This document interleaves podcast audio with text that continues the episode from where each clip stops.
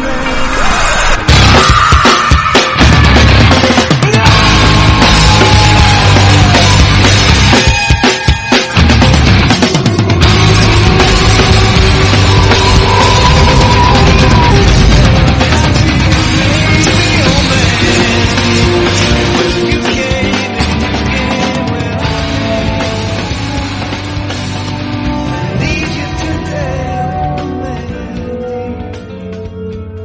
Called Think. The specific title, The Movie Mandy's Beginning, Middle, and Ending Decoded by Taylor Holmes, 16 September 2018. Just you know what kind of ridiculous I'm going after here. Among other things in his early paragraphs, he says we know this movie is so, so, so what? Ephemeral, visceral, ultimately epiphanic. This movie is in need of its own new adjective to describe it. Maybe epiphenemeral, visceral gasmic.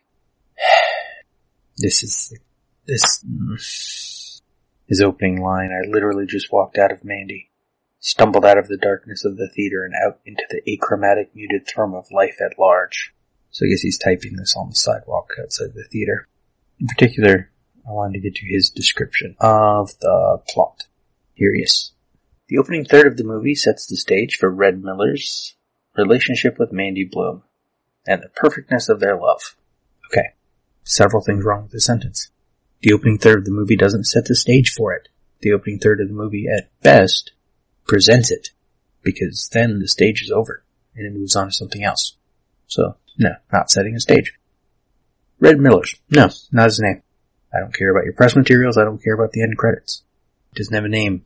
This is people writing reviews and being like, they scribbled down names at the end credits or looked it up on IMDb.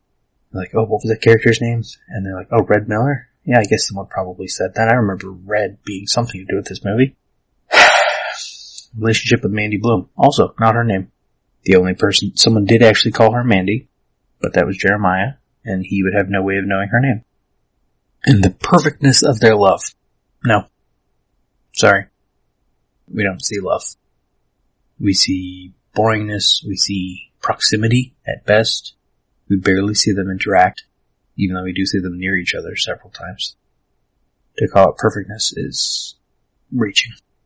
There's one scene when Mandy walks out from the water and we begin to get a hint that there might be something else going on here. Why? Did you see how the camera dropped into slow motion? As she walked out of the lake to stand close to the fire? A. She didn't go to stand close to the fire. You're assuming. I mean, yes, it's edited so that we think that the fire and her walking out of the water are near each other, but we don't see them together because we don't get a lot of coverage in this film. It's almost as if Panos Cosmatos and his cinematographer Benjamin Loeb are highlighting Mandy's godness. she is from the land of the nymphs, the land of water and of fire. She is not of this world. That Mandy is a perfection that this world doesn't deserve.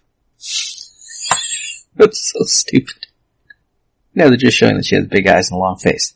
And Red's love for this woman is the only perfect emotion this world has ever experienced. Oh my god. I hate people. Not just this guy, everyone. Because this sentence is the fault of everybody. It's obviously a budding relationship. You just said it was the most, so it's perfectness of love, but it's obviously a budding relationship. I don't know why. Let's see. They aren't married, thus the different last names. Nope, sorry. Never mind the last names, never mind the end credits, never mind the press materials.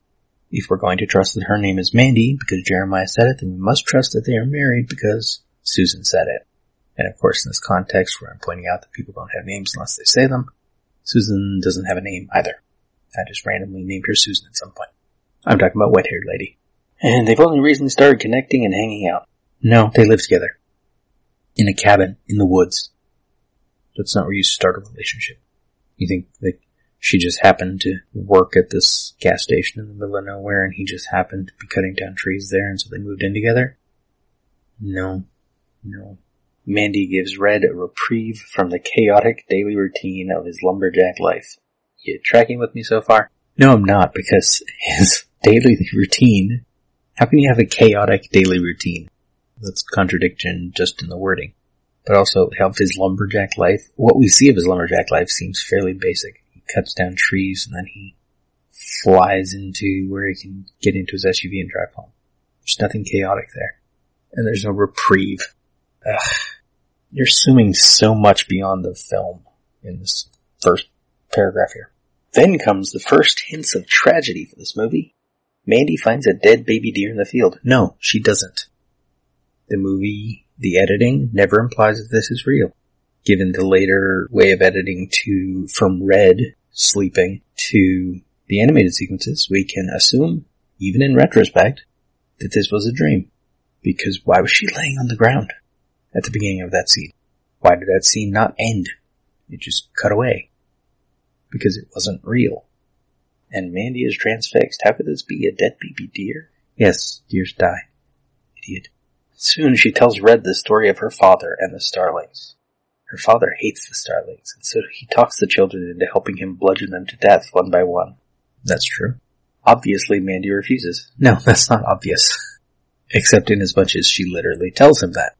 And as I said at the time, way back in minute, whatever that was, 1718 I think, it would have been a better story if she'd killed one. Because that would be a more haunting childhood memory. Uh, then he goes into some thing about starlings and what they signify because of starling murmuration. He shares a video, and I don't even care. the starlings, being birds, especially birds capable of such beautiful patterns and stories in the sky, signify a connection to the sky and to heaven. No, they don't. It's just a stupid story to give us darkness in the front part of this film when nothing's happening. It doesn't serve any purpose. It doesn't affect the plot. It never comes up again. And since Mandy is not our protagonist and doesn't do anything we never get to know her, it doesn't really affect her characterization. So these starlings that her father is killing is seen by her as an abomination. These starlings that her, that's just bad grammar. And so we get another hint that Mandy may just be an angel, or, at the very least, a symbol signifying incorruptible perfection. Not at all. No. Because not long thereafter, well, actually in this movie it's probably like 20 minutes thereafter, she's at work at the gas station. A customer comes in and she is a bitch to her for no reason. So no, she's not incorruptible perfection. And Red, he's just you. He's just me. A guy in love with something so perfect he doesn't fully grasp what he's dealing with. That's, that's, that's it, isn't it? To people who like this movie. Is it like the YouTube review who called Andrea Riseborough expressive? Because she's not. She should be. Big eyes, long face leaves a lot of room for expressiveness, but that doesn't mean she's expressing anything. And I think a lot of people in this audience just were so enamored with her because of the way she's framed early in this film. Often up close, center frame. She's the only one who talks at all for the first like 20 minutes of the movie, except for the stupid Erik Estrada joke and the Galactus line. So of course we're gonna get stuck on her. It's easy, cheap filmmaking. Get us attached to the character that's gonna die, except she's boring and by half hour in, we've moved on to the cult. So I'm not even paying any attention to her anymore. Mandy is walking on the road and she walks past a group of people in a van. This is true. He doesn't mention that the scene takes like 40 minutes and several repeat takes and has stupid red fog. And the leader of the cult, Jeremiah Sand, hmm, we barely know that's his name, decides he has to have her. This is pretty easy to understand. Evil in any form desires purity in order to blemish it, destroy it, desiccate it. Desiccate. I think you mean desecrate. Desiccate's bad too, but I'm pretty sure you mean desecrate. And so he orders his second in command, Brother Swan. I'm pretty sure it's Swine. Maybe it was just an like his accent. Linus Roach called him Swine. And I've just been going, I don't care, we keep calling him Swine. To go and fetch her. But he also calls in backup. Jeremiah asks Swan to use the horn of Abraxas. Yeah, we are going to stop right there. The horn of what? Ugh. I dove deep to try and squirrel up the meaning of Abraxas, and after two hours of reading, let me just tell you this, it's confusing. No, it isn't. It's, it's not confusing at all. And he's, he's about to explain what he found, which is a really simple description. Abraxas originally came from the Egyptian slash Greek slash Roman origin. No one really knows. No, um, it's called Proto-Indo-European bullshit. But ultimately, Abraxas began associated with Gnosticism, and then after that he was considered to be a trickster demon that was constantly dropping spiritual subterfuge on people, making them believe that he was in fact the one true God. That wasn't confusing. When in fact he was not. Now we can assume that when the horn is blown, Abraxas minions are summoned. Oh, also, maybe Jeremiah Sands is Abraxas, or more accurately, he is most likely possessed by Abraxas, as seen by the conversations that he has with himself. So far I've only seen one conversation he has with himself, so I don't know if that plural is accurate. I'm fairly sure Panos took the name Abraxas directly from probably the D&D demon slash god. I didn't look it up, the specifics, but that's where I know the name. And the Tainted Blade of Pale Night is also a reference to D&D, so it's probably that. Or it could just be like the 19, I was gonna say 80s, but I think it actually came out in 1990. The movie Abraxas, starring Jesse Ventura as an alien. But we also see that blowing the horn has its costs. Jeremiah knows that he's going to have to pay for the blowing of the horn with a life, and he offers brother Hanker, Hanker, we're pretending he has a name, as payment. A life for a life, a blood covenant, evil as it is. So when these Hell's Angels Hellspawn deliver Mandy to Jeremiah, his goal is to defile her, to destroy her. Eh, I don't think so. He wants to be with her. That's actually quite specific and explicit in the dialogue. That she laughs at him is what makes him disappointed afterward because they cannot be together. To prepare her, Mandy is given crazy, mind-tripping drugs and is stung by a beetle. I would call it more of a something like a hornet or a yellow jacket or something big. It doesn't look like a beetle. It's the cherry on top of this powerful drug cocktail.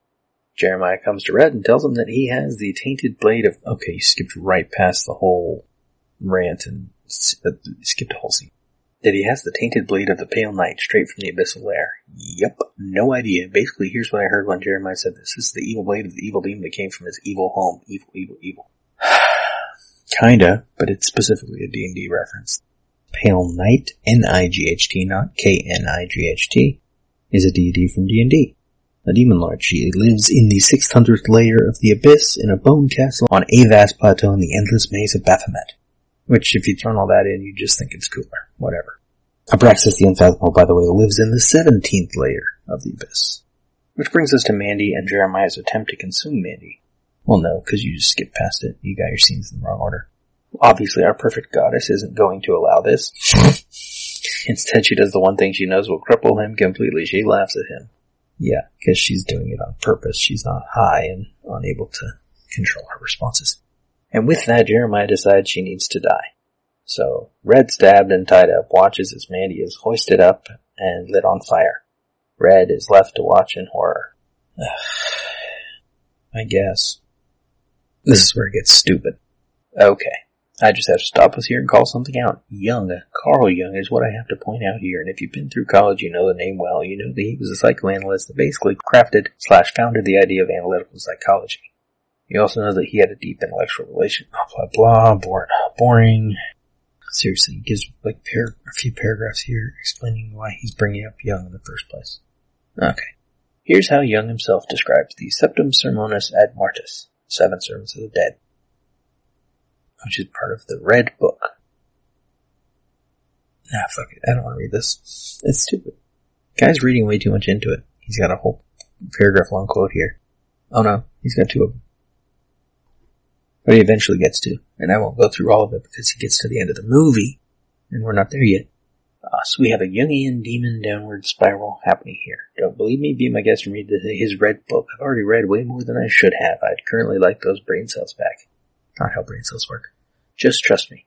We are watching a cinematic expression of these Jungian ideals, Jung's deep consciousness, Jung's demon possessions, whatever you'd like to call them. Well, if you're gonna suggest they're coming from Jung, you should probably use his labels and explain what you mean, not just give weird passages.